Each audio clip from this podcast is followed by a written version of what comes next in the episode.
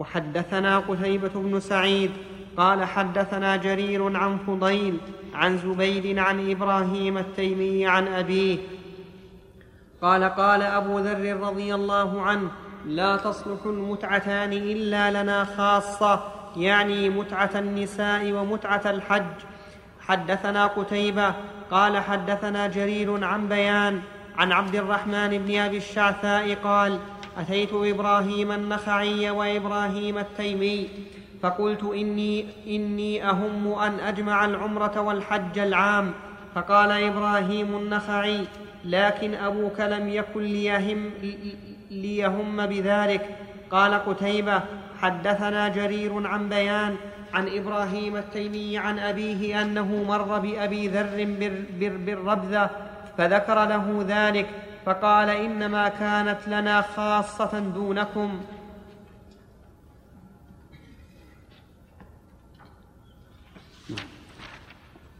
وحدثنا سعيد بن منصور وابن منص وحدثنا سعيد بن منصور وابن أبي عمر جميعا عن الفزاري.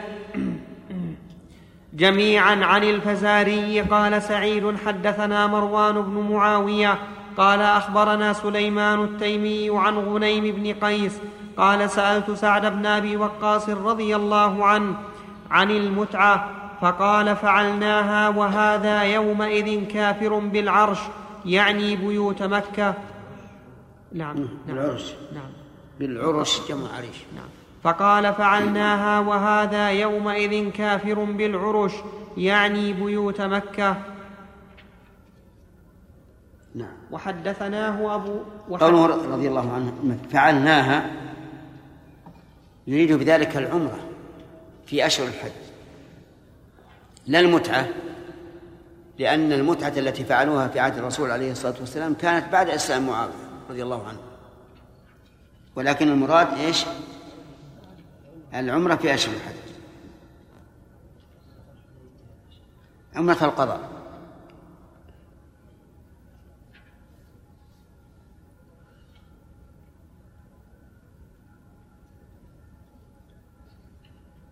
أقرأ يا شيخ. نعم. وحدثناه أبو بكر بن أبي شيبة قال حدثنا يحيى بن سعيد عن سليمان التيمي بهذا الإسناد وقال في روايته يعني معاوية وحدثني عمرو الناقد قال حدثنا أبو أحمد الزبيري قال حدثنا سفيان حاء وحدثني محمد بن أبي خلف قال حدثنا روح بن عبادة قال حدثنا شعبة جميعا عن سليمان التيمي بهذا الإسناد مثل حديثهما. وفي حديث سفيان المتعة في الحج.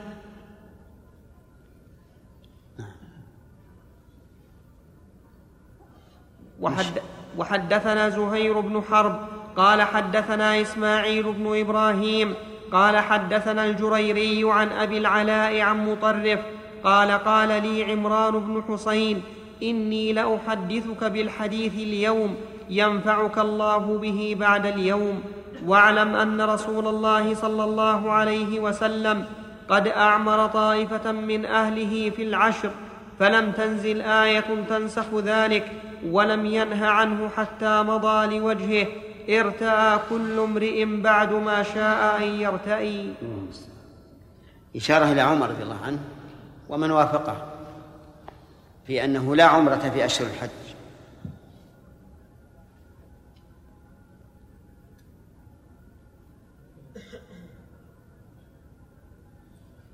وحدثناه إسحاق بن إبراهيم ومحمد بن حاتم كلاهما عن وكيع.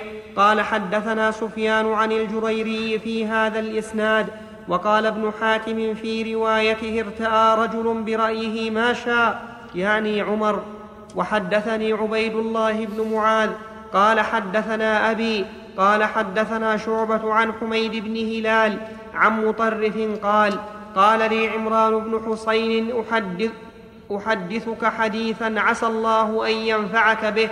إن رسول الله صلى الله عليه وسلم جمع بين حجة وعمرة ثم لم ينه عنه حتى مات ولم ينزل فيه قرآن يحرمه. وقد كان يسلم علي حتى اكتويت فتركت ثم تركت الكي فعاد.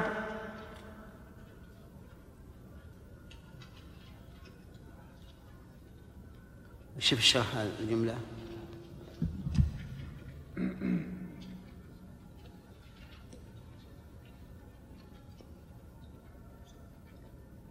نعم.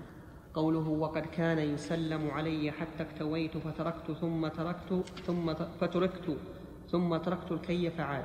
قوله يسلم علي هو بفتح اللام المشددة وقوله فتركت هو بضم التاء أي انقطع السلام علي. ترك. آه نعم. آه وقوله فتركت هو بضم التاء أي انقطع السلام علي. ثم تركت بفتح التاء أي تركت الكي فعاد السلام علي. ومعنى الحديث أن عمران بن الحصين رضي الله عنه كانت به بواسير فكان يصبر على المهمات وكانت الملائكة تسلم عليه فاكتوى فانقطع سلامهم عليه ثم ترك الكي فعاد سلامهم عليه. و وفي هذا كرامة لعمران رضي الله عنه أنه لما صدق توكله على الله وقوي صارت الملائكة تسلم عليه. وقد علمتم أن السبعين الذين يدخلون الجنة بغير حساب ولا عذاب لا يسرقون ولا يكتوون ولا يتطيرون وعلى ربهم يتوكلون. نعم بارك الله فيكم هل يؤخذ من هذا الحديث حديث عنوان الاخير ان الذي يكتوي أو يرتقي أو يسترقي آه، اذا خرج من يعني نص الحديث انه يخرج من السبعين الفا فاذا ترك ذلك وتاب منه انه ان شاء الله في مظنه الدخول فيه نعم. إي نعم. لأن ما ثبت العلة زال بزوالها نعم؟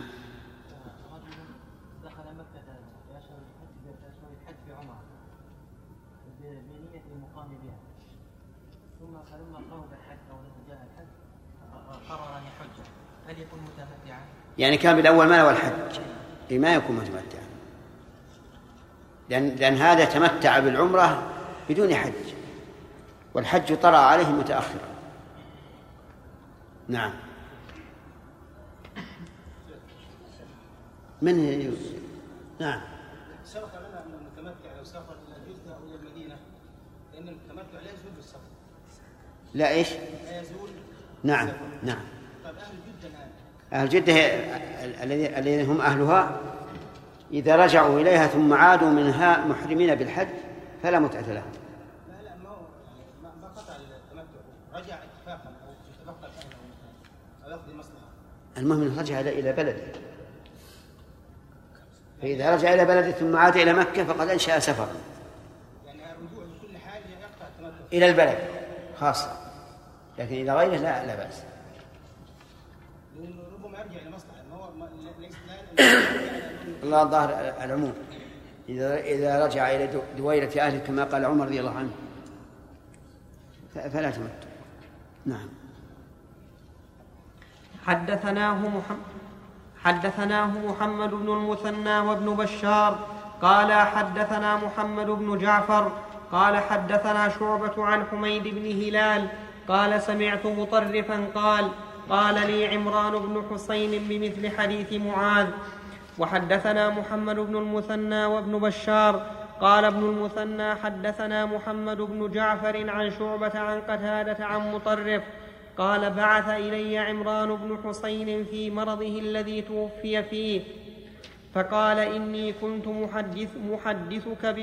إني كنت محد... محدثك بأحاديث. لعل الله أن ينفعك بها بعدي. فإن عشت فإن عشت فاكتم عني وإن مت فحدث بها إن شئت. إنه قد سلم علي.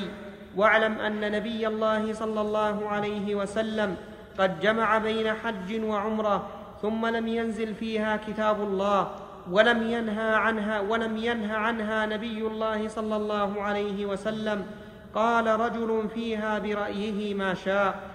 وحدثنا إسحاق بن إبراهيم قال حدثنا عيسى بن يونس قال حدثنا سعيد بن أبي عروبة عن قتادة عن مضرف بن عبد الله بن الشخير عن عمران بن الحصين رضي الله عنه قال اعلم أن رسول الله صلى الله عليه وسلم جمع بين حج وعمرة ثم لم ينزل فيها كتاب ولم ينهنا ولم ينهن عنهما ولم ينهن عنهما رسول ولم ينهنا عنهما رسول الله صلى الله عليه وسلم.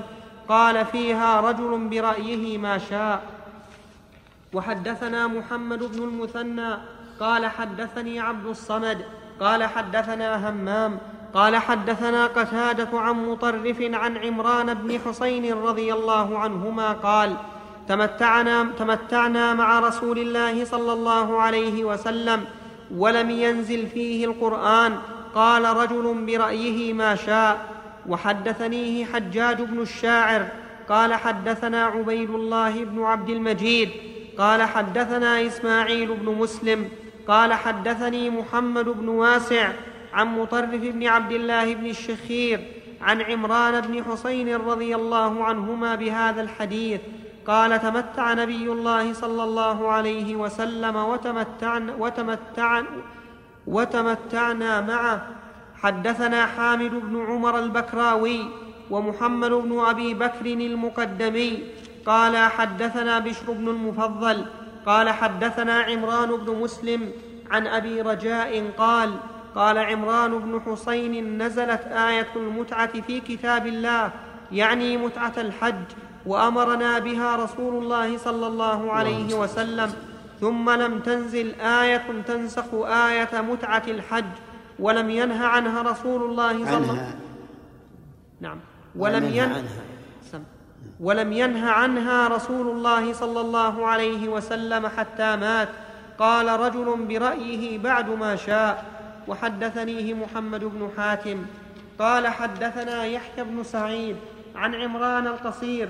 قال حدثنا أبو رجاء عن عمران بن حسين بمثله غير أنه قال وفعلناها مع رسول الله صلى الله عليه وسلم ولم يقل وأمرنا بها.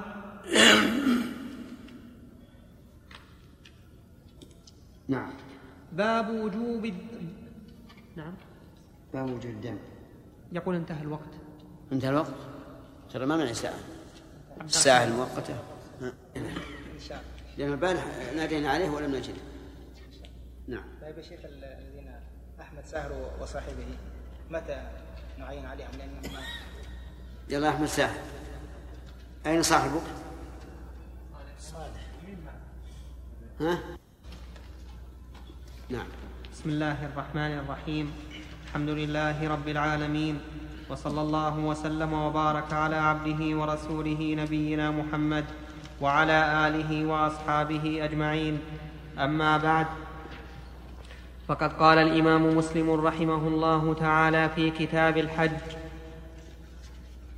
في باب وجوب الدم على المتمتع وأنه إذا عدمه لزمه صوم ثلاثة أيام في الحج وسبعة إذا رجع إلى أهله.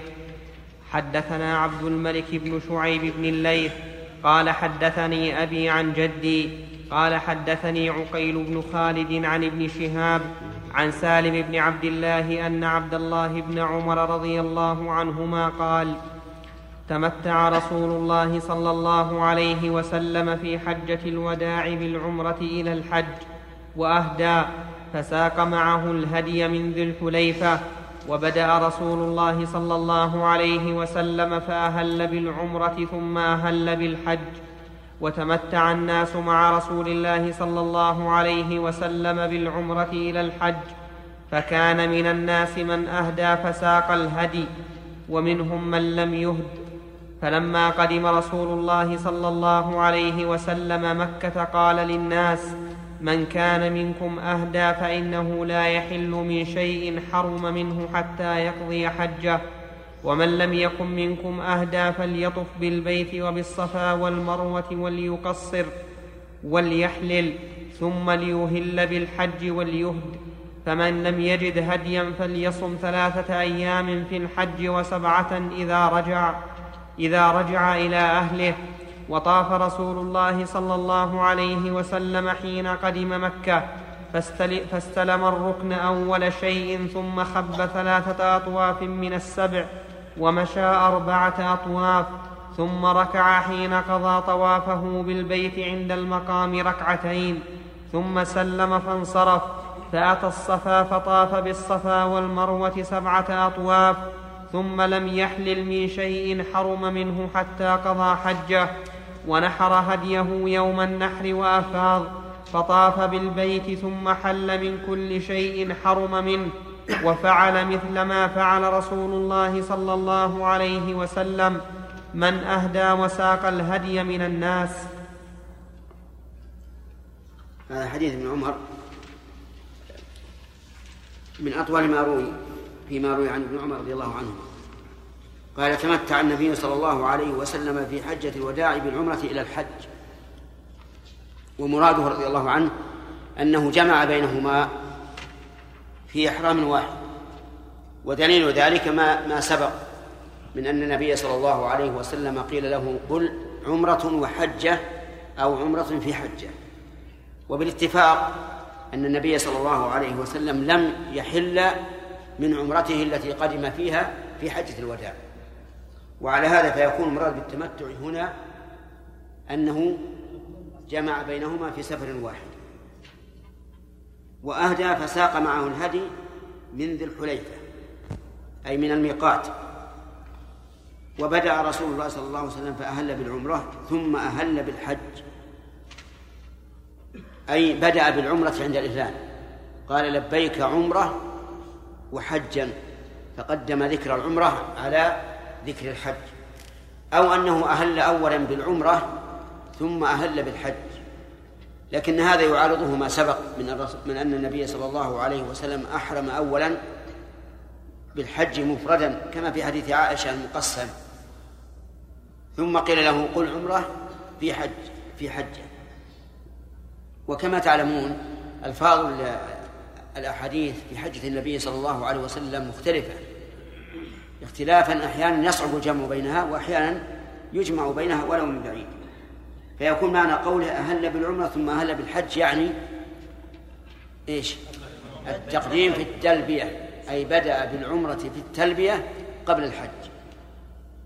وقوله وتمتع الناس مع رسول الله صلى الله عليه وسلم بالعمرة إلى الحج فكان من الناس من أهدى فساق الهدي ومنهم من لم يهدي فلما قدم مكة قال للناس من كان منكم أهدى فإنه لا يحل من شيء حرم منه حتى يقضي حجة. قوله فإنه لا يحل من شيء حرم منه أي حرم عليه ومنع منه حتى يقضي حجة. ومن لم يكن منكم أهدى فليطف بالبيت وبالصفا والمروة وليقصر وليحلل ثم ليهل بالحج. وليهدي هذا قاله قبل التأكيد عليهم حين انتهى من السعي. يعني قاله حين قدم مكة. وكان النبي عليه الصلاة والسلام يحث أصحابه على التمتع من أثناء سيره من ذي الحليفة إلى مكة. لكن التحتيم الذي حتم عليهم إنما كان بعد السعي. ثم قال عليه الصلاة والسلام فمن لم يجد هديا فليصم ثلاثة أيام في الحج وسبعة إذا رجع إلى أهله. قول من لم يجد فسره بقوله هديا وهذا يشمل عدم الوجود للهدي نفسه مثل أن تقل البهائم أو للقيمة مثل أن يكون هدي موجودا بتوفر ولكن ليس معه قيمة. ولهذا جاءت في الآية الكريمة فمن لم يجد فصيام ثلاثة أيام. أي فمن لم يجد الهدي أو أو ثمنه. وقول ثلاثة أيام في الحج. في أي مكان من الحج؟ الصحيح أنه يجوز صيامها من حين إحرامه بالعمرة.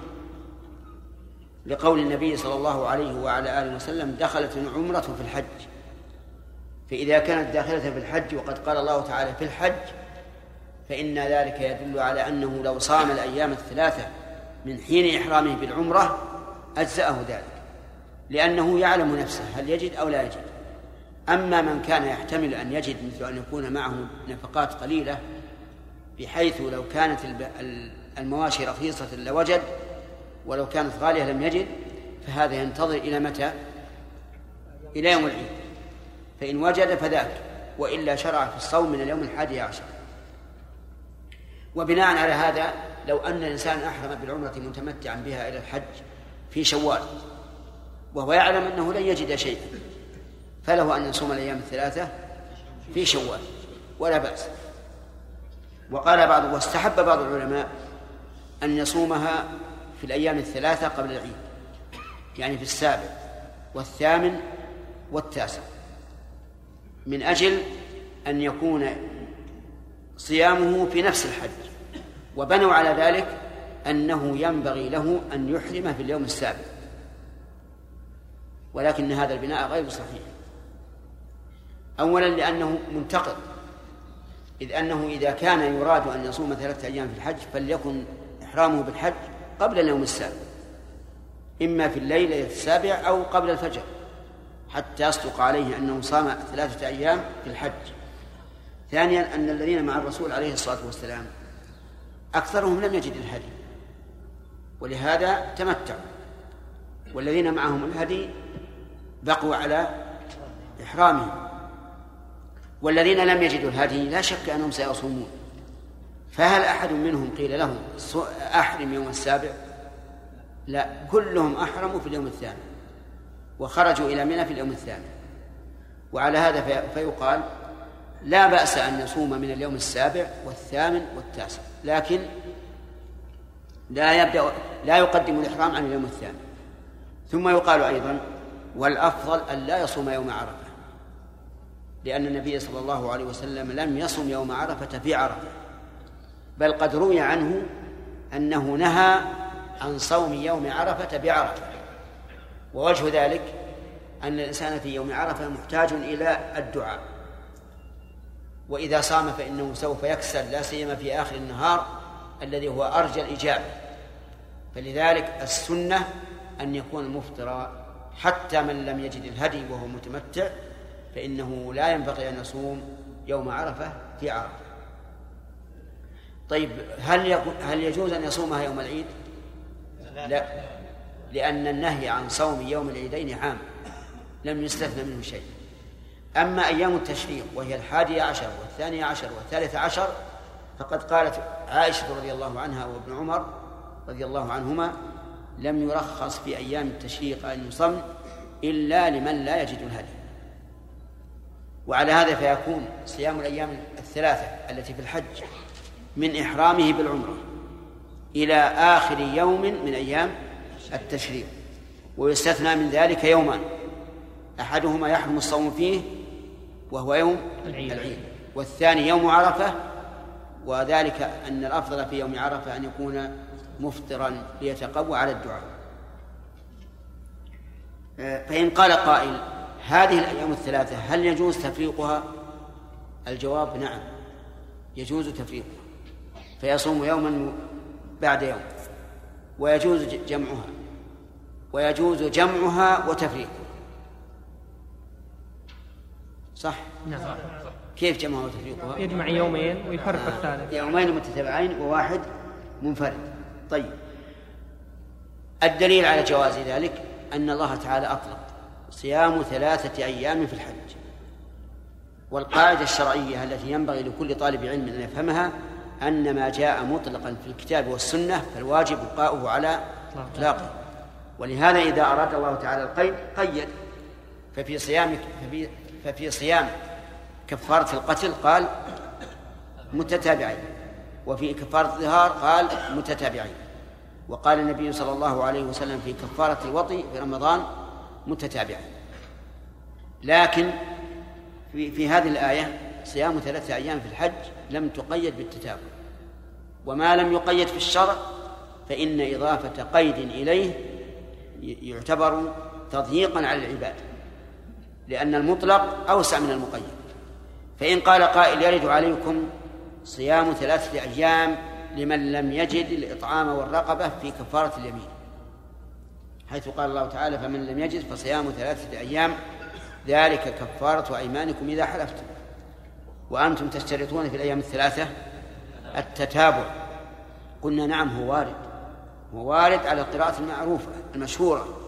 لكن عبد الله بن مسعود قرأها فصيام ثلاثة أيام متتابعة وأدنى ما يقال في القراءة إذا صحت عن الصحابي أدنى ما يقال فيها إنها من الأحاديث المرفوعة مع أن الصحيح أنه إذا ثبت عن الصحابي أن النبي صلى الله عليه وسلم قرأ بها فإنها تكون من القرآن.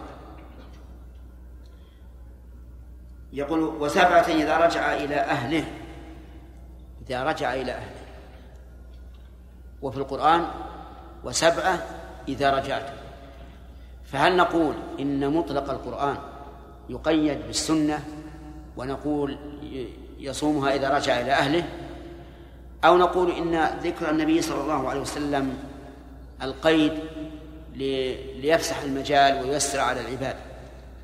في هذا قولان قيل إنه يجوز أن يصومها إذا رجع أي من الحج.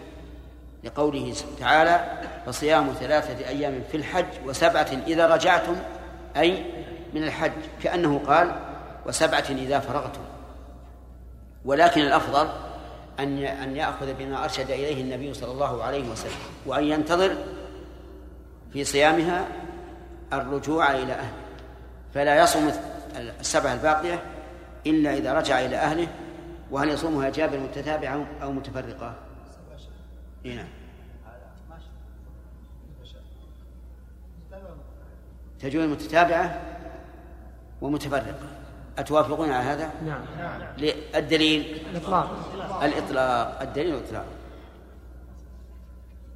قال وطاف رسول الله صلى الله عليه وسلم حين قدم مكة فاستلم الركن أول شيء ثم خطب ثلاثة أطوار.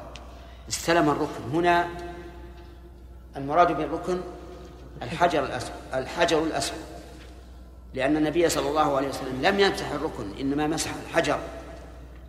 ولو أخذنا الحديث على ظاهره لكان الإنسان إذا مسح الركن حصل المطلوب ولو من فوق الحجر أو من دون الحجر.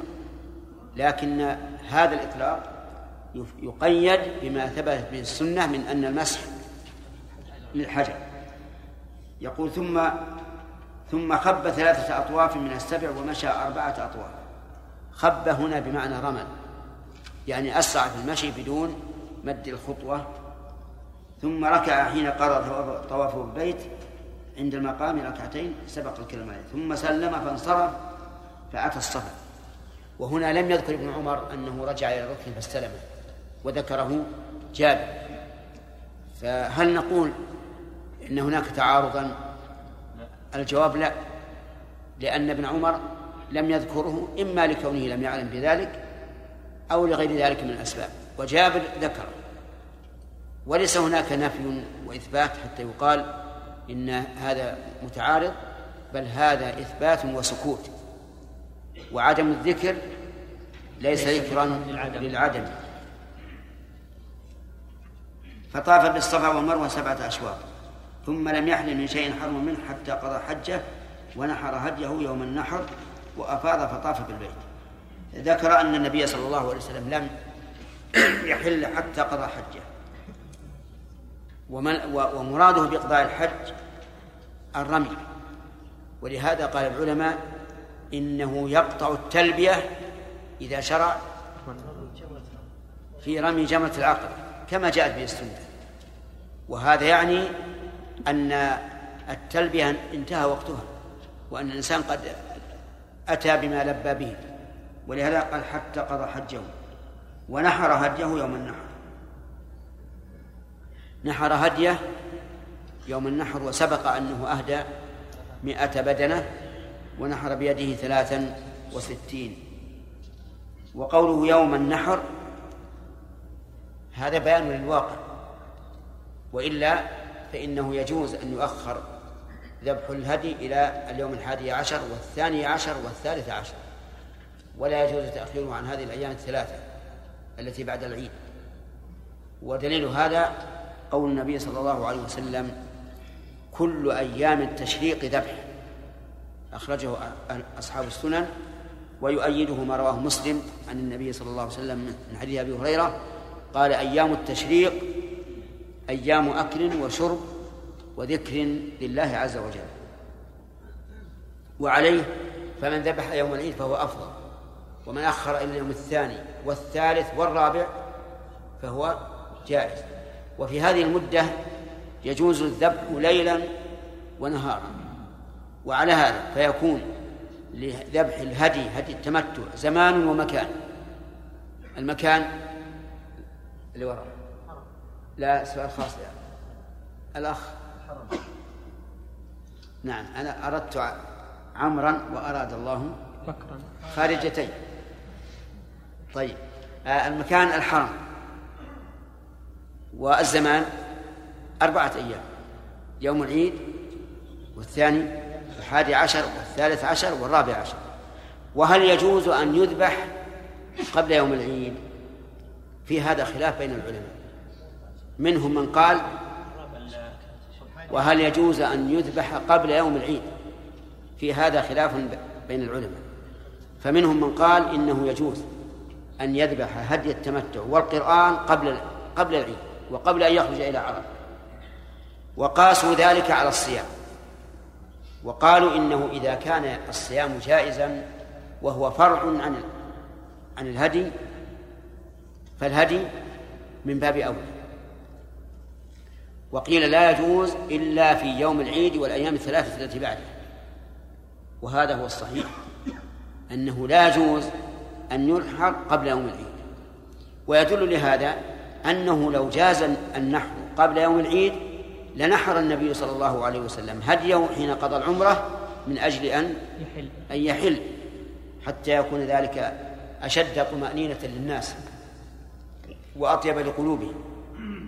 فالصواب أن أن نحر هدي التمتع والقران لا يجوز إلا يوم العيد فما بعده إلى تمام أيام التشريع يقول هنا طريقة يسلكها بعض العلماء المعاصرين وهي أنه يقول ما دامت المسألة خلافية ما دامت خلافية وتقديم ذبح النحر على يوم العيد أرفق بالناس وأنفع للفقراء لأنه يذبح في مكة ويؤكل ويتصدق منه ففيه رأفة, رأفة ورحمة وفيه مصلحة ومنفعة. ألا يسوغ لنا أن نأخذ بهذا القول للمصلحة؟ الجواب اتخذ بعض الناس وخصوصا المعاصرين اتخذوا هذه القاعدة منهجا يسيرون عليه. فإذا أتت المسألة خلافية ورأوا أن المرجوح أنفع للناس ذهبوا يفتون به. وهذا غلط. لأن الواجب الأخذ بما دل عليه الدليل. ولو أننا تتبعنا ما يكون أرفق بالناس لحصل بذلك شر كثير وتبديل للشريعة. ولكن يقال ما دل عليه الدليل وجب الأخذ به سواء كان أرفق بالناس أو أشق لكن نعلم أن هناك شيئا آخر في مثل هذه المسألة التي نحن فيها وهو أنه لو عجز أن يذبح في أيام التشريق وفي يوم العيد. فحينئذ نقول العجز لا واجب معه. اذبح فيما بعد العيد. اذبح فيما بعد العيد أي فيما بعد أيام الذبح في اليوم الرابع عشر اليوم الخامس عشر إذا كان لم يتيسر لك بمعنى أن عندك الفلوس والمواشي موجودة لكن ما تيسر لك. فنقول اذبح ولو بعد ذلك. أو إيش؟ أو صم. لأن لأنه قال ما استيسر من الهدي وهنا لم يستيسر الهدي. صم الحادي عشر والثاني عشر والثالث عشر. يقول ثم وأفاض فطاف بالبيت ثم حل من كل شيء حرم منه حتى من النساء.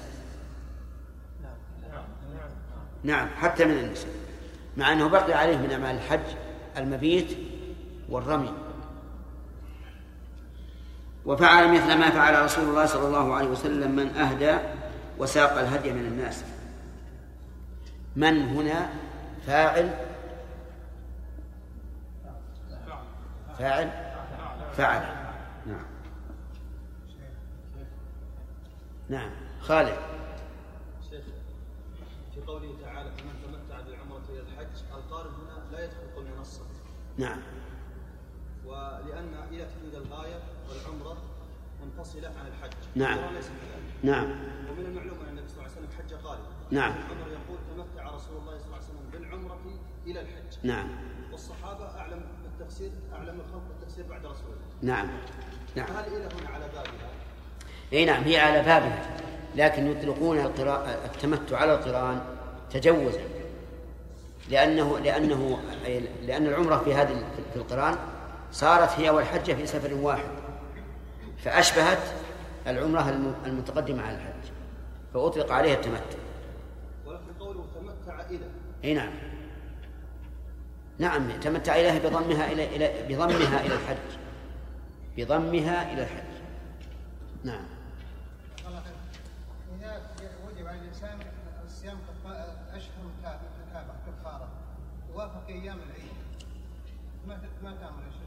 نعم. كل من وجب عليه تتابع في الصوم وحصل له عذر شرعي سواء آه، كان العذر حسيا أو أو غير حسي فإنه لا ينقطع التتابع عرفت؟ وعلى هذا فإذا كان على المرأة صيام شهرين متتابعين وحاضت فإنها لا تصوم في الحيض وإذا طهرت بنت على ما سبق.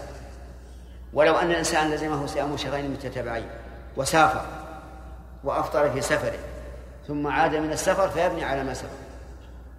والحاصل أنه إذا وجد ما يمنع التتابع من عذر, شرعي أو حسي فإنه لا ينقطع التتابع نعم آدم.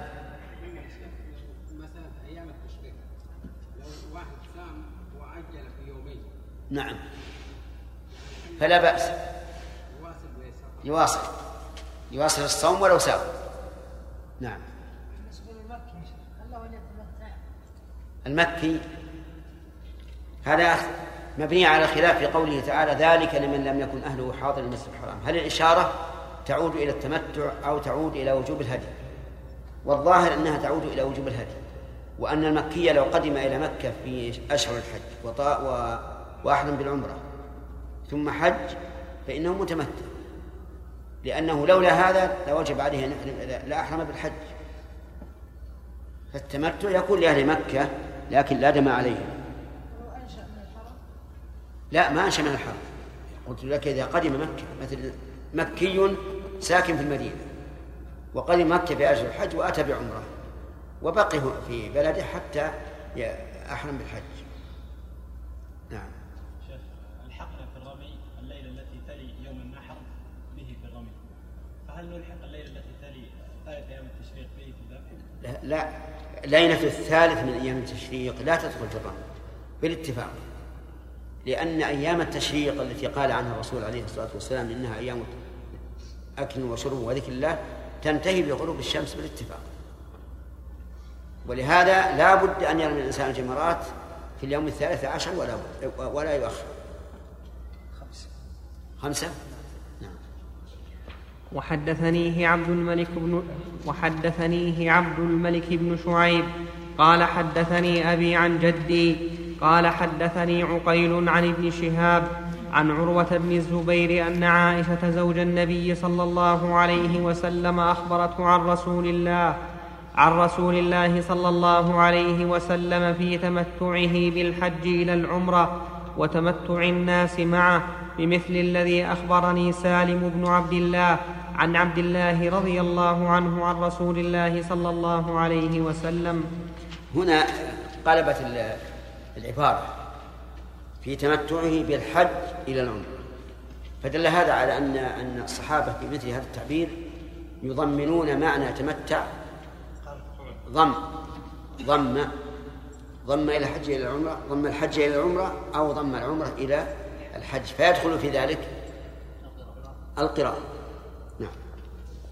باب بيان أن القارن لا يتحلل إلا في وقت تحلل الحاج المفرد. حدثنا يحيى بن يحيى قال قرأت على مالك عن نافع عن عبد الله بن عمر أن حفصة رضي الله عنه أن حفصة رضي الله عنها زوج النبي صلى الله عليه عنهم. أنا عندي عنهم لكني شكيت. عجيب. شككت فدلست. على هي صحيح محل شك؟ لأن لأن الضمائر متشتتة عن عبد الله بن عمر أن حفصة كان المقتضى السياق أن يقال رضي الله عنه حقيقة. إلا أن يقال مثلا لأن حفصة أخت عبد الله وكلاهما ابني وابن عمر. عمر أيضا. عبد الله بن عمر اثنين.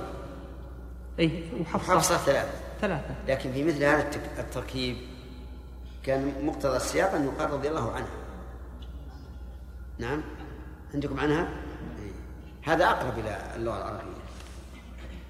تكون نسخة عشان ينتبه القارئ. أن حفصة رضي الله عنها زوج النبي صلى الله عليه وسلم قالت يا رسول الله ما شأن الناس حلوا ولم تحلل أنت من عمرتك؟ قال إني لبت رأسي وقلدت هديي فلا أحل حتى أنحر.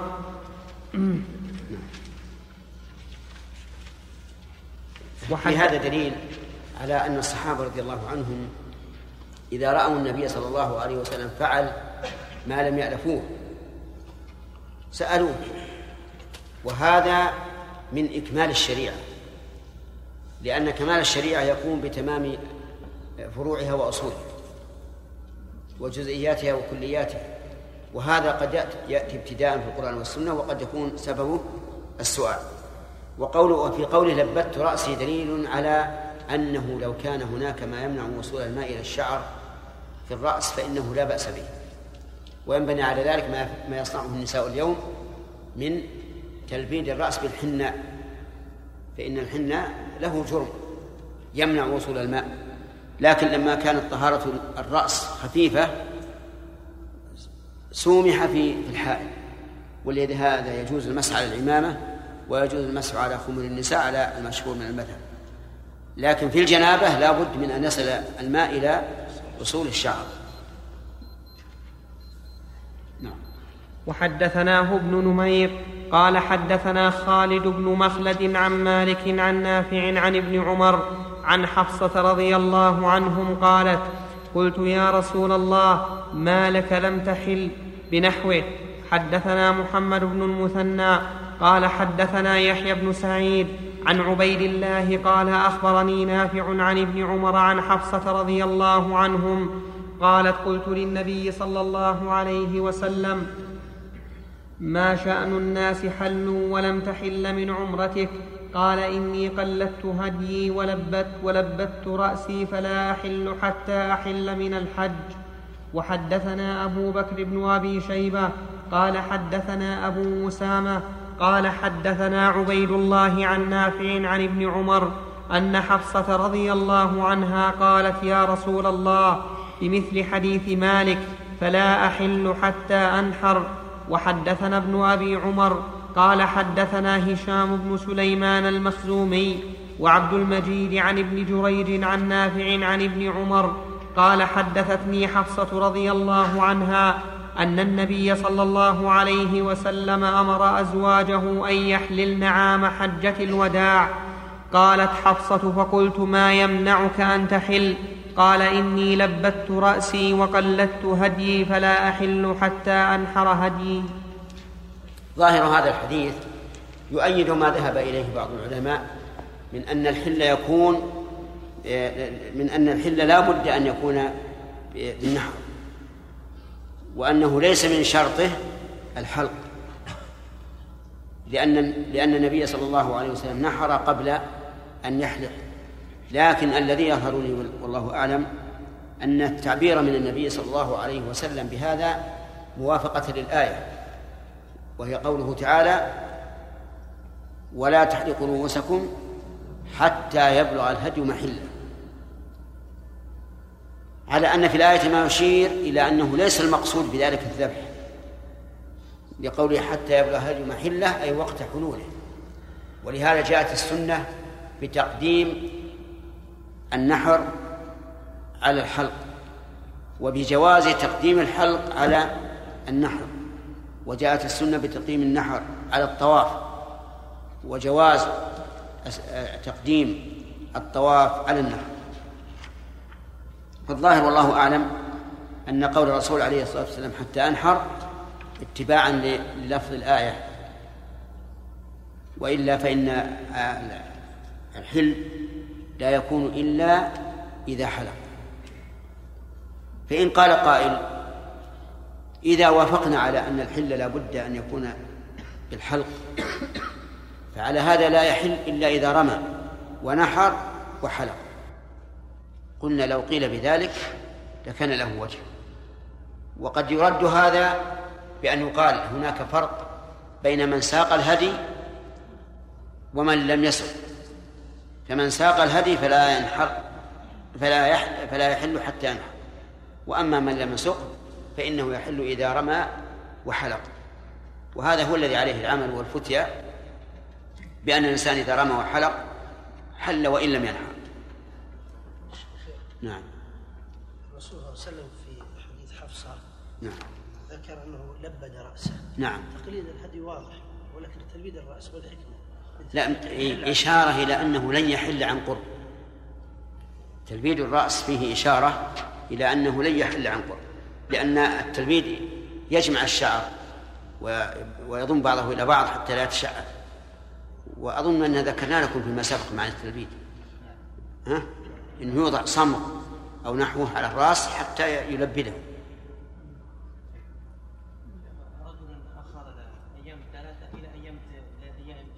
إلى نعم.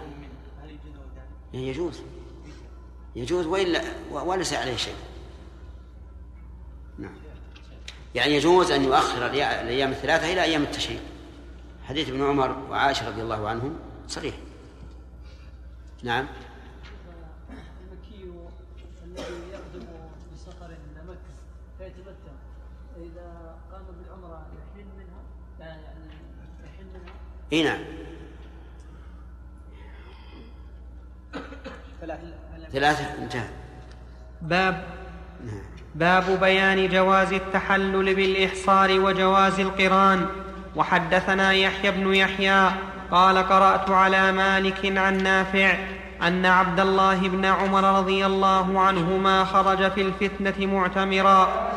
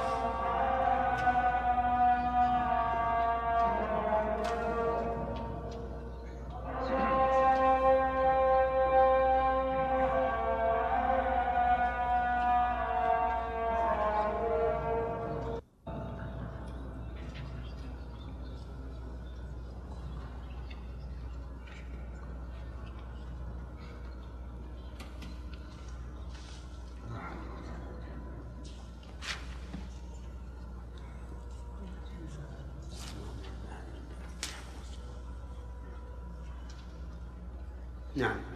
باب بيان جواز التحلل بالإحصار وجواز القران.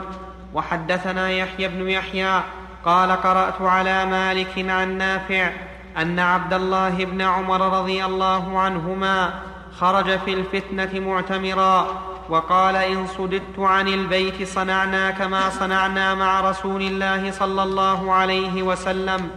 فخرج فأهل بعمرة وسار حتى إذا ظهر على البيداء التفت إلى أصحابه فقال ما أمرهما إلا واحد أشهدكم أني قد أوجبت الحج مع العمرة. فخرج حتى إذا جاء البيت طاف به سبعا وبين الصفا والمروة سبعا لم يزد عليه ورأى أنه مجزئ عنه وأهدى.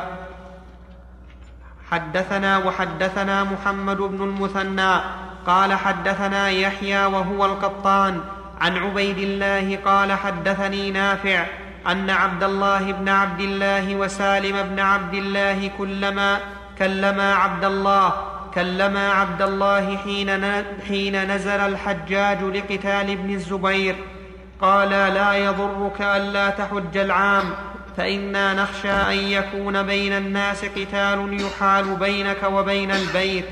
قال فإن حيل بيني وبينه فعلت كما فعل رسول الله صلى الله عليه وسلم وأنا معه. وأنا معه حين حالت كفار قريش بينه وبين البيت. أشهدكم أني قد أوجبت عمره. فانطلق حتى, فانطلق حتى أتى ذا الحليفة فلبى بالعمرة. ثم قال إن خلي سبيلي قضيت عمرتي وإن حيل بيني وبينه فعلت كما فعل رسول الله صلى الله عليه وسلم وأنا معه. ثم تلا لقد كان لكم في رسول الله أسوة حسنة. ثم سار حتى إذا كان بظهر البيداء. قال ما أمرهما إلا واحد. إن حيل بيني وبين العمرة حيل بيني وبين الحج. أشهدكم أني قد أوجبت حجة مع عمرة فانطلق حتى ابتاع بقديد فانطلق حتى ابتاع بقديد هديا ثم طاف لهما طوافا واحدا بالبيت وبين الصفا والمروة ثم لم يحل منهما حتى حل منهما بحجة يوم النحر. في هذا الحديث بيان حرص ابن عمر رضي الله عنهما على زيارة البيت بعمرة أو حج. ولما هم أن يخرج إلى البيت بالعمرة نصحوا ابناه وخاف عليه من الفتنة. وذلك حين نزل الحجاج بن يوسف بظاهر مكة لقتال عبد الله بن الزبير. عبد الله بن الزبير بويع له بالخلافة في الحجاز. وذلك أنه لما توفي معاوية بن يزيد بن معاوية آه، لم يكن للمسلمين خليفة كما في الهامش بقوا شهرين ليس لهم إمام. فبايع أهل الحل والعقد في مكة بايعوا عبد الله بن الزبير فبقي خليفة. ولكن لما تولى عبد الملك بن مروان لم يرضى بهذا. وبعث إليه البعوث لقتاله وكان أشدهم الحجاج بن يوسف. لما حصلت هذه الفتنة وأراد ابن عمر أن أن يذهب إلى مكة ونصح ابناه قال إنه يوجب عمرة فإن صد عنها فعل كما فعل النبي صلى الله عليه وسلم يعني من التحلل بالحصر وإلا مضى. ويسر الله له الأمر فمضى. لكنه في قديد أدخل الحج على العمرة وقال ما أمرهما إلا واحد. لأن النبي صلى الله عليه وسلم قال دخلت العمرة في الحج فشأنهما واحد أحرم بالحج فصار بذلك إيش؟ قارنا ومعه الهدي ومضى حتى أتم حجه وعمرته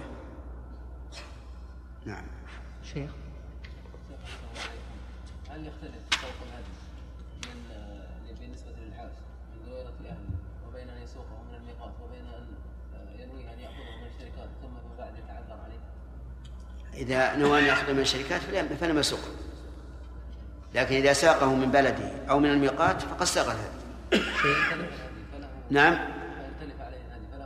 إذا تلف بلا تعيين فهو بالخيار. إن شاء استأنف السوق وإن شاء ترك إن تلفه مع قد عين بلا بلا تفريط. وإن كان بلا تعيين فهو بالخيار. نعم. بارك الله فيكم. بعض العلماء قعد قاعدة أنه إذا فعل اثنين من ثلاث فقد حل. نعم يخرجون بذلك يعني يخرج الرمي إذا طاف وحلق حل هذه القاعدة لا أعلم لها أصلا إلا بالقياس. هم قالوا إذا فعل اثنين من ثلاثة حل التحلل الأول وهي الرمي والحلق والطواف. أما الرمي والحلق فواضح أنه إذا رمى وحلق حل التحلل الأول كما جاءت به السنة. وأما إذا رمى وطاف ولم يحلق فهم يقولون إذا كان للطواف أثر في التحلل الثاني فليكن له أثر في التحلل الأول.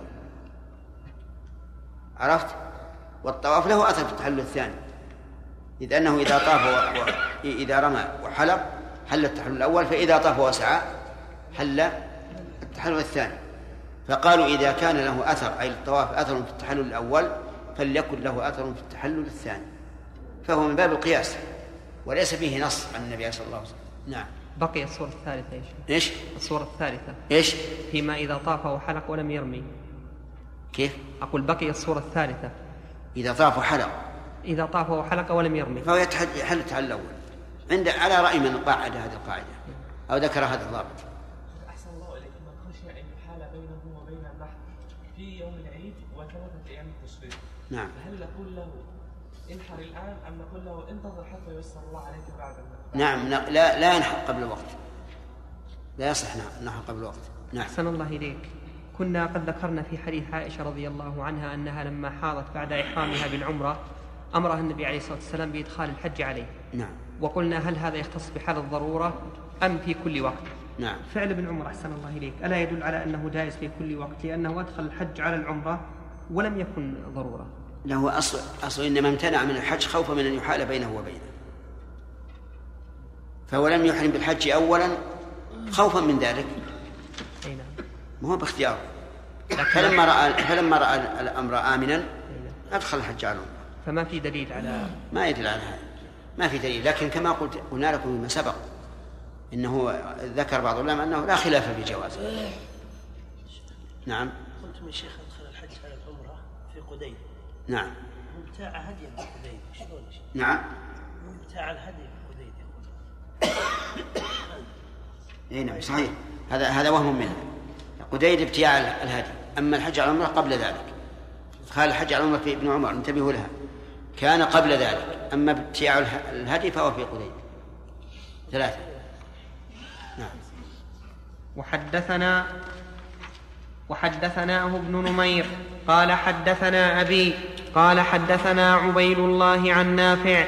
قال أراد ابن عمر الحج حين نزل الحجاج بابن الزبير واقتص الحديث بمثل هذه القصة وقال في آخر الحديث وكان يقول من جمع بين الحج والعمرة كفاه طواف واحد ولم يحل حتى يحل منهما جميعا. الظاهر أن قوله طواف واحد يعني بين الصفاء والمروة. فإن القارن والم- والمفرد يكفيهما طواف واحد. أما الطواف البيت فمعلوم أنه يطوف للقدوم اولا حين يقدم ثم يطوف طواف الإفاضة بعد الوقوف بعرفه وانتبهوا لما ذكرنا بالنسبة لابن عمر أنه أوجب الحج مع العمرة قبل أن يصل إلى إلى قديد لكن ابتياع الهدي كان في قديد. وحدثنا محمد بن رمح قال أخبرنا الليث حاء وحدثنا قتيبة واللفظ له قال حدثنا ليث عن نافع أن ابن عمر أراد الحج عام نزل الحجاج بابن الزبير فقيل له إن الناس كائن بينهم قتال وإنا نخاف أن يصدوك. فقال لقد كان لكم في رسول الله أسوة حسنة أصنع كما صنع رسول الله صلى الله عليه وسلم إني أشهدكم أني قد أوجبت عمره. ثم خرج حتى إذا كان بظاهر البيداء. قال ما شأن الحج والعمرة إلا واحد؟ اشهدوا. قال ابن رمح أشهدكم أني قد أوجبت حجا مع عمرتي وأهدى هديا اشتراه بقديد ثم انطلق يهل ثم انطلق يهل بهما جميعا حتى قدم مكة فطاف بالبيت وبالصفا والمروة ولم يزد على ذلك ولم ينحر ولم يحلق ولم يقصر ول ولم يحلل من شيء حرم منه حتى إذا حتى كان يوم النحر فنحر وحلق ورأى أن قد قضى طواف الحج والعمرة بطوافه الأول وقال ابن, وقال ابن عمر كذلك فعل رسول الله صلى الله عليه وسلم قول بطواف الأول يعني السعي لأن الطواف الثاني الإفاضة لا بد منه. نعم.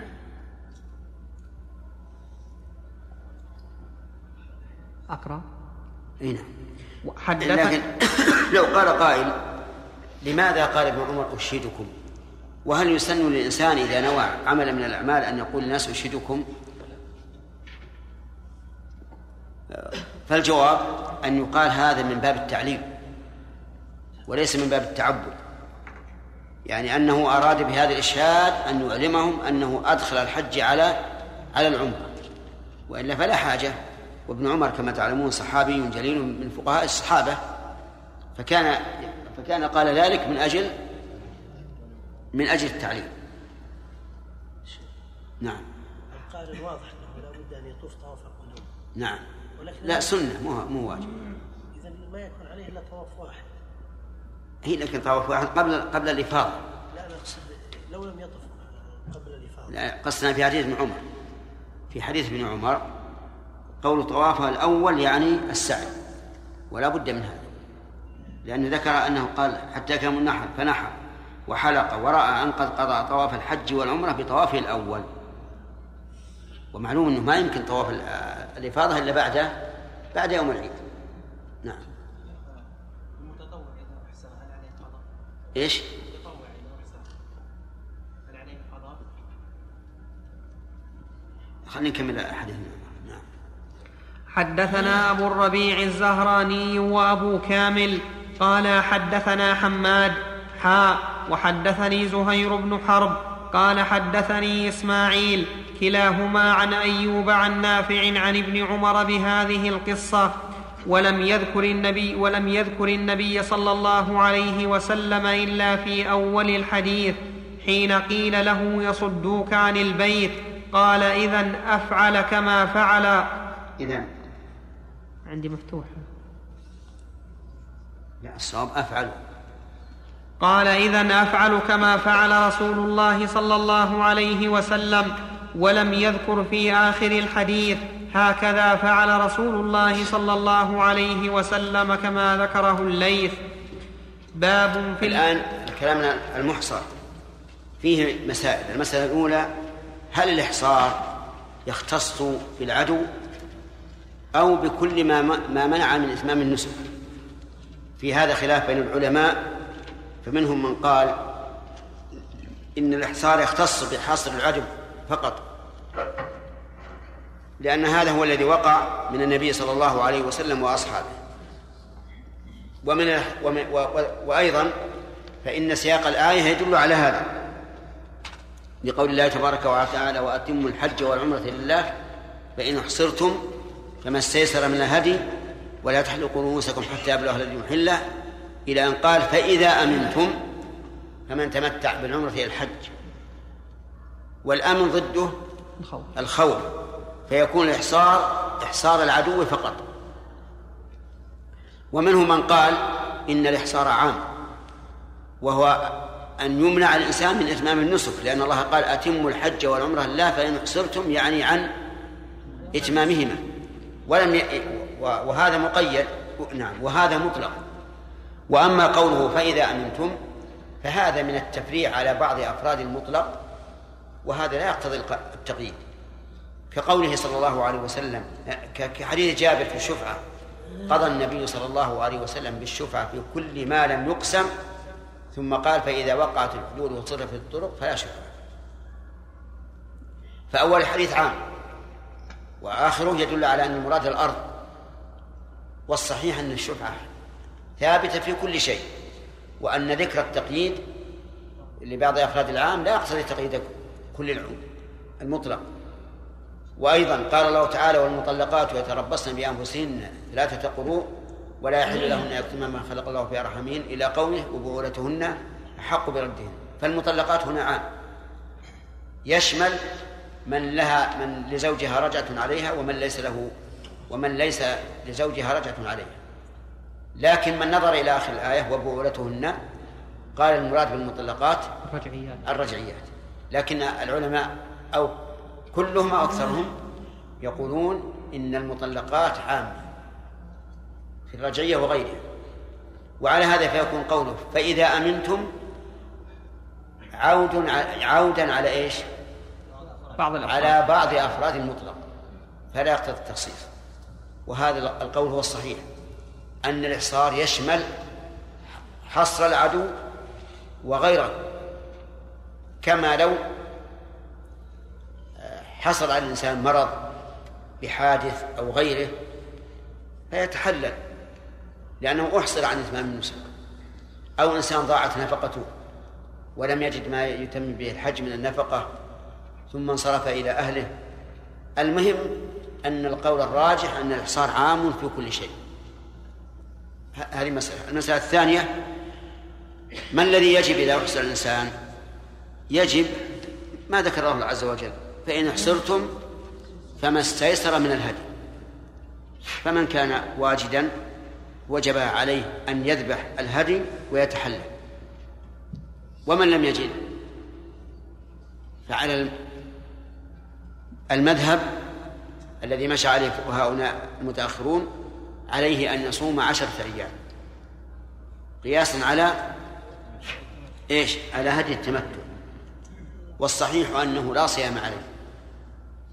لأن من من الصحابة فقراء كثيرين في صلح الحديبية ومع ذلك لم يؤمروا بالصوم. ولو كان الصوم واجبا لأمروا به. عرفتم؟ فالصواب أن من أحصر فإنه يلزمه الهدي. وإن لم يجد فلا شيء عليه. لا صيام ولا إطعام.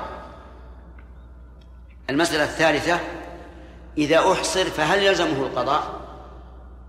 أي قضاء ما أحصر عنه أو لا. إن كان إن كان ما أحصر عنه هو الفرض فيلزمه القضاء بالخطاب الأول. ما هو الخطاب الأول؟ الخطاب الذي قبل القضاء. يعني لا يلزمه القضاء لأنه أحصر عن, عن شيء لكن يلزمه القضاء لأنه لم يأتي بالفرض. فيلزمه القضاء بالخطاب الأول لا أنه قضاء عن عما أحصر عنه.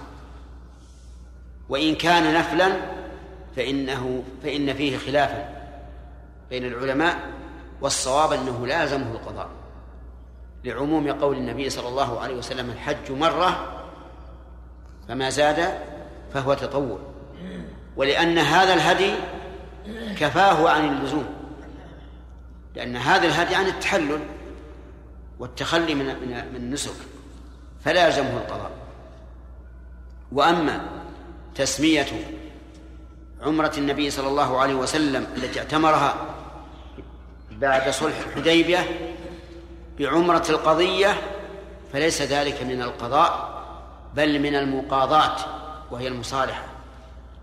ولهذا لم يعتمر مع النبي صلى الله عليه وسلم جميع من من اعتمروا في الحديبية بل تخلف كثير منهم فهذه ثلاث مسائل مهمة. في باب الإحصار. المسألة الأولى هل الحصر خاص بحصر العدو أو عام؟ والصواب أنه عام. الثانية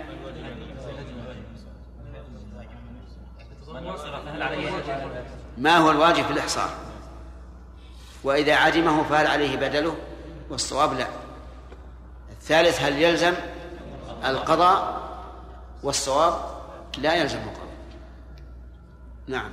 لكن ما يلزم الشيخ الحلق في المحصر. إيش؟ الحلق. نعم الله هل نفهم من عمل ابن عمر رضي الله عنه من اخذه الهدي بعد تلبيته بالحج انه يجوز سوق الهدي ولو من قبل مكة بقليل لا يلزم الإنسان أي نعم نعم ما في شك. يعني يجوز للانسان أن يشتري الهدي من أثناء الطريق ويسوقه إلى مكة. يعني يا شيخ ولو ولو قرب من مكة أي نعم. نعم. قوله تعالى والعمره الآن لما شرع في المسلم لما شرع في العمرة والحج التي ليست بواجبه مثلا ما واجب عليها بلى. لكن تحلل منه بالهدي. بقي علينا المسألة ذكرها الأخ وهي الحلق. هل يجب على المحصر أن يحلق؟ أيضا هذه مسألة فيها خلاف. بعض العلماء يقول إنه لا يجب الحلق لأن الله تعالى لم يذكر إلا إيش؟ إلا الهدي. لم يذكر إلا الهدي. والهدي يحصل به التحلل. وبعضهم يقول إنه يجب الحلق. وهذا القول أصح لأن النبي صلى الله عليه وسلم أمر أصحابه بالحلق وحتم عليهم ولم يقتنعوا إلا بعد أن خرج وحلق أمامهم فانقادوا لأمره صلى الله عليه وسلم وحلقوا جميعا. فالصواب أن الحلق على المحصر واجب سواء في حج أو عمرة. نعم. نعم. ما مكان مكان ذبح الهادي بارك الله فيك. في نفس المكان لأنه أحصر. في نفس المكان. طيب إذا لم يجده في المكان ممكن يجده في مكان آخر. إذا رجع إلى بلده. يمكن إذا رجع إلى بلده يوصي من يذبحه في مكانه حتى ولو شق عليه لأن الحصر في أم لا إذا إذا شق كما يعني قلت. ليس بلاد يعني الطريق. نعم. ليس بلد يعني لكن يمكن أقول يمكن يوكل. إذا وجد من من يوكله فلا بأس. ولكن هل هل يبقى التحلل موقوفا على على ذبح الهدي؟ إن كان عادما فإنه لا شك أنه لا هدي عليه ولا يتوقف ذلك على وجود الهدي. وإن كان واجدا ففي أيضا خلاف. منهم من يقول لا يحل حتى ينحر حتى في الإحصار. ومنهم من قال يحل. نعم. باب في الإفراد والقران بالحج والعمرة. حدثنا يحيى بن أيوب وعبد الله بن عون الهلالي قال حدثنا عب- عباد بن عباد المهلبي قال حدثنا عبيد الله بن عبيد الله بن عمر عن نافع عن ابن عمر في رواية يحيى قال أهللنا مع رسول الله صلى الله عليه وسلم بالحج مفردا وفي رواية ابن عون أن رسول الله صلى الله عليه وسلم أهل بالحج مفردا. وحدثنا سريج بن يونس قال حدثنا هشيم قال حدثنا حميد عن بكر عن أنس عن أنس رضي الله عنه قال أنه عن أنس رضي الله عنه أنه قال سمعت النبي صلى الله عليه وسلم يلبي بالحج والعمرة جميعا. قال بكر فحدثت بذلك ابن عمر فقال لبى بالحج وحده فلقيت انسا فحدثته بقول ابن عمر فقال أنس ما تعدوننا إلا صبيانا سمعت رسول الله صلى الله عليه وسلم يقول لبيك عمرة وحجا وحدثني أمية بن بسطام العيشي قال حدثنا يزيد يع- يزيد يعني ابن زريع قال حدثنا حبيب بن الشهيد عن بكر بن عبد الله قال حدثنا أنس رضي الله عنه أنه رأى النبي صلى الله عليه وسلم جمع بينهما بين الحج والعمرة. قال فسألت ابن عمر فقال أهللنا بالحج. فرجعت إلى أنس فأخبرته ما قال ابن عمر فقال كأنما كنا صبيانا. هذا اختلاف بين عبد الله بن عمر وأنس بن مالك رضي الله عنه فيما أهل به النبي صلى الله عليه وسلم. ابن عمر يقول إنه أهل بالحج مع أنه كان يقول إن النبي صلى الله عليه وسلم تمتع بالعمرة إلى الحج. ابن عمر نفسه. وعائشة رضي الله عنها تقول إن النبي صلى الله عليه وسلم أهل بالحج. وأنس يقول أهل بهما جميعا. وعاتب على من قال إنه أهل بالحج وقال كأنما يعدوننا صبيانا. فلا بد من جمع. الجمع اختلف العلماء فيه على طريقين. الطريق الأول أن مراد ابن عمر بذكر الإفراد وكذلك عائشة إفراد الأفعال. أن المراد بالإفراد في حديثيهما إفراد الأفعال. وذلك لأن القارن لا يزيد على فعل إيش؟ على فعل المفرد وحينئذ تلتئم الأحاديث. والطريق الثاني أن النبي صلى الله عليه وسلم أحرم اولا بالحج. ثم قيل له قل عمرة وحجا. فأدخل العمرة على الحج. وهذا واضح على واضح على رأي من يجوز إدخال العمرة على الحج. وأما من يمنع إدخال العمرة على الحج فإنه لا يسلك إلا إيش؟ الطريق الأول وهو أن المراد بالإفراد إفراد الأفعال والأعمال. وفي هذا ذكر غضب الإنسان إذا لم يقبل الناس ما جاء به من الحق وأن الإنسان إذا غضب لا انتصارا لقوله ولكن انتصارا للحق فإنه لا يلام.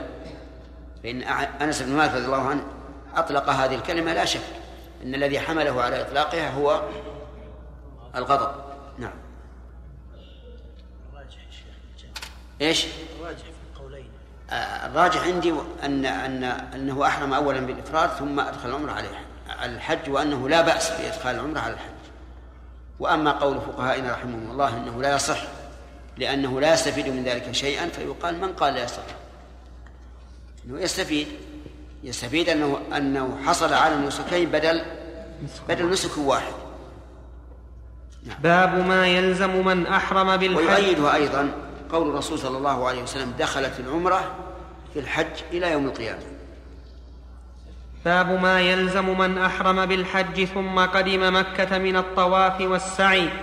حدثنا يحيى بن يحيى قال أخبرنا عبثر عن إسماعيل بن أبي خالد عن وبرة قال كنت جالسا عند ابن عمر فجاءه رجل فقال فقال أيصلح لي أن أطوف بالبيت قبل أن آتي الموقف؟ فقال نعم. فقال فإن ابن عباس يقول لا تطف بالبيت حتى تأتي الموقف. فقال ابن عمر قد فقال ابن عمر فقد حج رسول الله صلى الله عليه وسلم فطاف بالبيت قبل أن يأتي الموقف فبقول رسول الله صلى الله عليه وسلم أحق أن تأخذ أو بقول ابن عباس إن كنت صادقا. هذا أيضا لا شك أن الصواب مع عبد الله بن عمر رضي الله عنه أن النبي صلى الله عليه وسلم حين قدم مكة طاف وسعى وهذا لا إشكال فيه. وأما قول عباس فيحمل على أنه أراد بذلك من قدم مكة متأخرا. وقد وقد دخل وقت الوقوف. فحينئذ نقول محافظته على الوقوف أولى من دخوله إلى مكة وطوافه وسعيه. لأن الوقت الآن وقت للوقوف وهو إذا دخل مكة وطاف وسعى فقد يتأخر عن هذا الوقت الفاضل لا سيما في عهدهم حيث لا يوجد إلا إيش؟ إلا الإبل أو القدم. فيحمل ما ذكر عن ابن عباس رضي الله عنهما على هذا. وإلا فلا أظن أن ابن عباس يخفى عليه أن النبي صلى الله عليه وسلم حين قدم مكة طاف وسعى. وحدثنا قتيبة بن سعد لكن في هذا الحديث دليل على شدة ابن عمر رضي الله عنه في الحق. حيث قال لهذا الرجل فبقول رسول الله صلى الله عليه وسلم أحق أن تأخذ أو بقول ابن عباس إن كنت صادقا. يعني إن كنت صادقا في طلب الحق أتأخذ بقول ابن عباس أو بقول النبي صلى الله عليه وسلم. وفيه نوع من الإشارة إلى أنه لا ينبغي للإنسان إذا استفتى أحدا أن يعارض فتواه بقول أحد من الناس فيقول قال لي فلان كذا وكذا. لأن هذا قد يحمل المسؤول على الغضب أو على كراهة القائل الذي أفتى بخلاف ما أفتى به أو ما أشبه ذلك. فإن كان ولا بد فليقل سمعت بعض الناس يقول كذا وكذا. أما أن يقول قال فلان فهذا خطأ لا سيما في عهدنا وعصرنا حيث إن الناس قد يبغضون الرجل الذي يخالفهم ولو في الحق. نعم. انتهى الوقت يا شيخ. انتهى الوقت؟ ما أظن. خلينا نجيب السياق الثاني. سم. اللي ما نكمل سم. نعم. وحدثنا قتيبة بن سعيد قال حدثنا جرير عن بيان عن وبرة قال سأل رجل ابن عمر رضي الله عنهما أطوف بالبيت وقد أحرمت بالحج فقال وما يمنعك؟ قال إني رأيت ابن فلان يكرهه وأنت أحب إلينا منه رأيناه قد فتنته الدنيا فقال وأينا أو, أو أيكم فقال وأينا أو أيكم لم تفتنه الدنيا ثم قال رأينا رسول الله صلى الله عليه وسلم أحرم بالحج وطاف بالبيت وسعى بين الصفا والمروة فسنة الله وسنة رسوله صلى الله عليه وسلم أحق أن تتبع من سنة فلان إن كنت صادقا.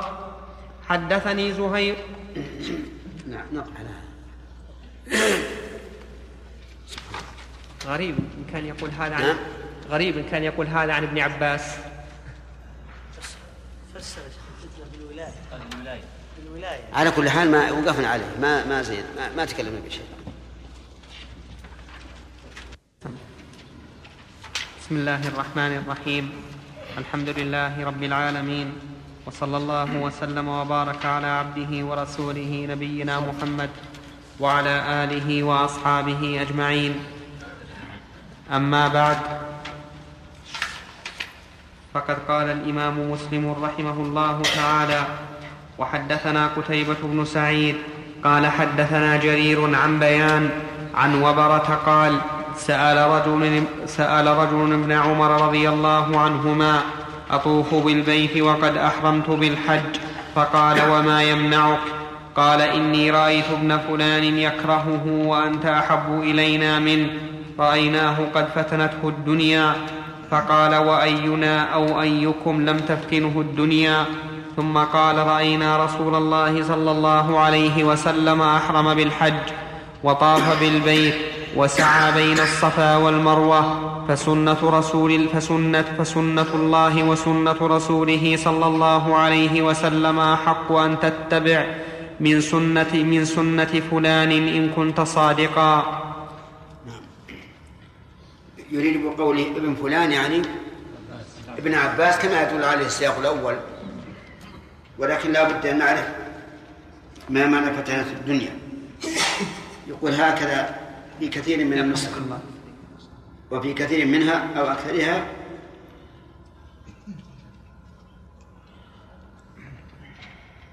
نعم. أفتنته الدنيا وفتن وأفتن لغتان صحيحتان. والأولى أصح وأشهر.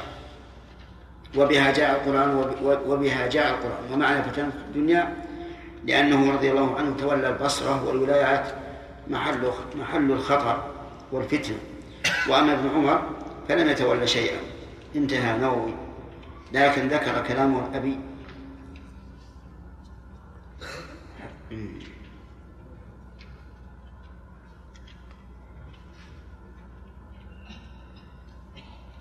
كلامه أبي يقول لكن ذكر كلامه الأبي. ها؟ إيش؟ أو الأبي لكن وش اللي بعده؟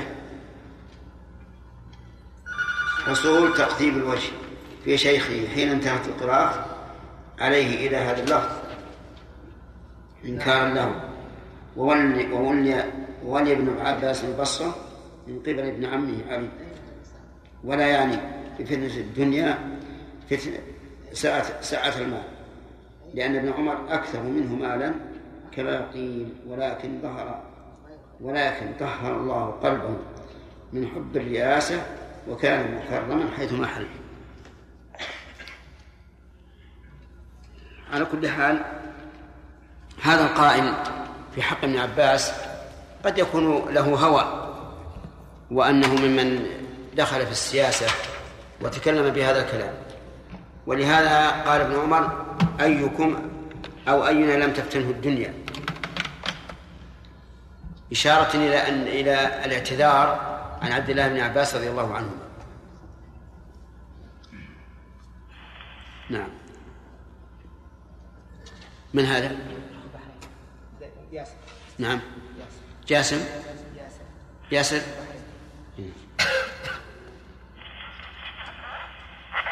من من اللي يكلم؟ ياسر محميد يا شيخ. اي كيف حالك يا شيخ؟ عساك طيب؟ بخير الله الحمد ما عندكم يا ياسر؟ نعم. ما الذي عندك؟ معي الأخوان. إيه، تسمع تسمعون الكلام زين؟ تسمعون الكلام طيب؟ نسمع ك- واضح. الحمد لله. الآن نقرأ في صحيح مسلم. طيب يا شيخ. حدثني زهير بن حرب قال حدثنا سفيان بن عيينة عن عمرو بن دينار قال سألنا ابن عمر عن رجل قدم بعمرة فطاف بالبيت ولم يطف بين الصفا والمروة. أيأتي امرأته؟ فقال قدم رسول الله صلى الله عليه وسلم فطاف بالبيت سبعا وصلى خلف المقام ركعتين وبين الصفا والمروة سبعا وقد كان لكم في رسول الله أسوة حسنة. كأنه يقول إنه يبقى على قرانه ولا ولا ولا يأتي أهله. لكن يقال في الجواب إذا كان هذا مراد إذا كان هذا مراد ابن عمر رضي الله عنهما يقال إن النبي صلى الله عليه وسلم أمر من لم يسق الهدي أن يحل بعمره ويأتي أهله. نعم. عندكم كلام على هذا النووي؟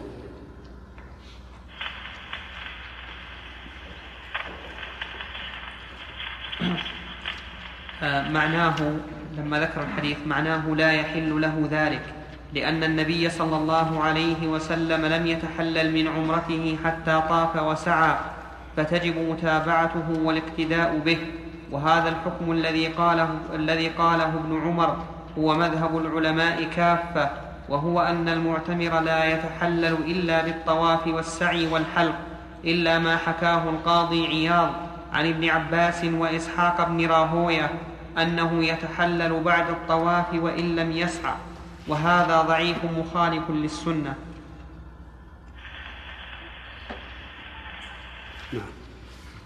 حدثنا يحيى على كل حال إن إذا أراد أن يأتي أهله بين الطواف والسعي فهذا حرام لا أشكال فيه.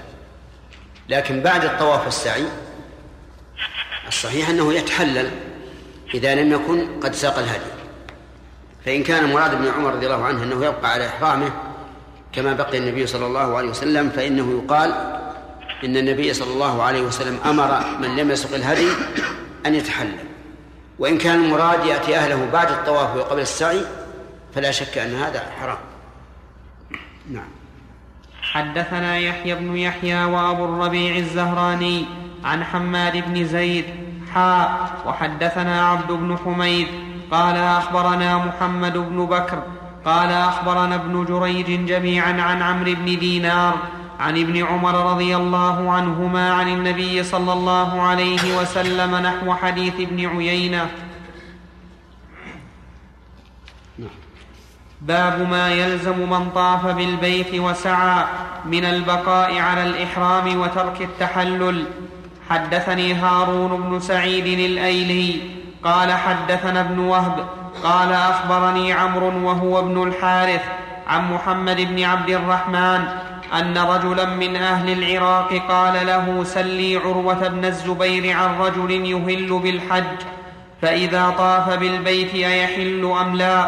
فإن قال لك لا يحل فقل له إن رجلا يقول ذلك قال فسألته فقال لا يحل من أهل بالحج إلا بالحج قلت فإن رجلا كان يقول ذلك.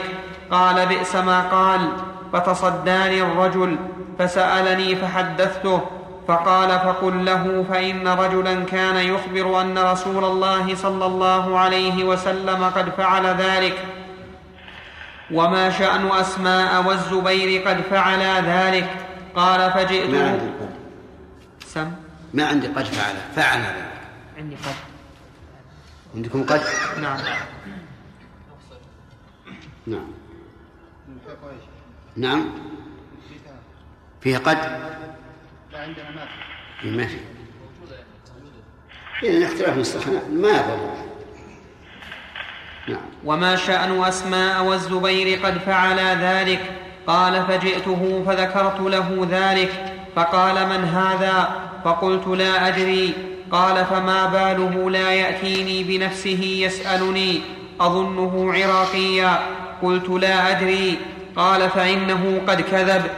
قد حج رسول الله صلى الله عليه وسلم فأخبرتني عائشة رضي الله عنها أن أول شيء بدأ به حين قدم مكة أنه توضأ ثم طاف بالبيت ثم حج أبو بكر. نعم. نعم. ثم حج أبو بكر فكان أول شيء بدا به الطواف بالبيت ثم لم يكن غيره ثم عمر مثل ذلك ثم حج عثمان فرأيته أول شيء بدأ به الطواف بالبيت ثم لم يكن أول. نعم فكان أول. أعد من أين أحسن الله إليك؟ فرأيته أول؟ فرأيته أول. نعم. نعم. ثم حج عثمان فرأيته أول شيء بدأ به الطواف بالبيت ثم لم يكن غيره ثم معاوية وعبد الله بن عمر ثم حججت مع أبي الزبير بن العوام فكان أول شيء بدأ به الطواف بالبيت ثم لم يكن غيره ثم رأيت المهاجرين والأنصار يفعلون ذلك ثم لم يكن غيره ثم آخر من رأيت فعل ذلك ابن عمر.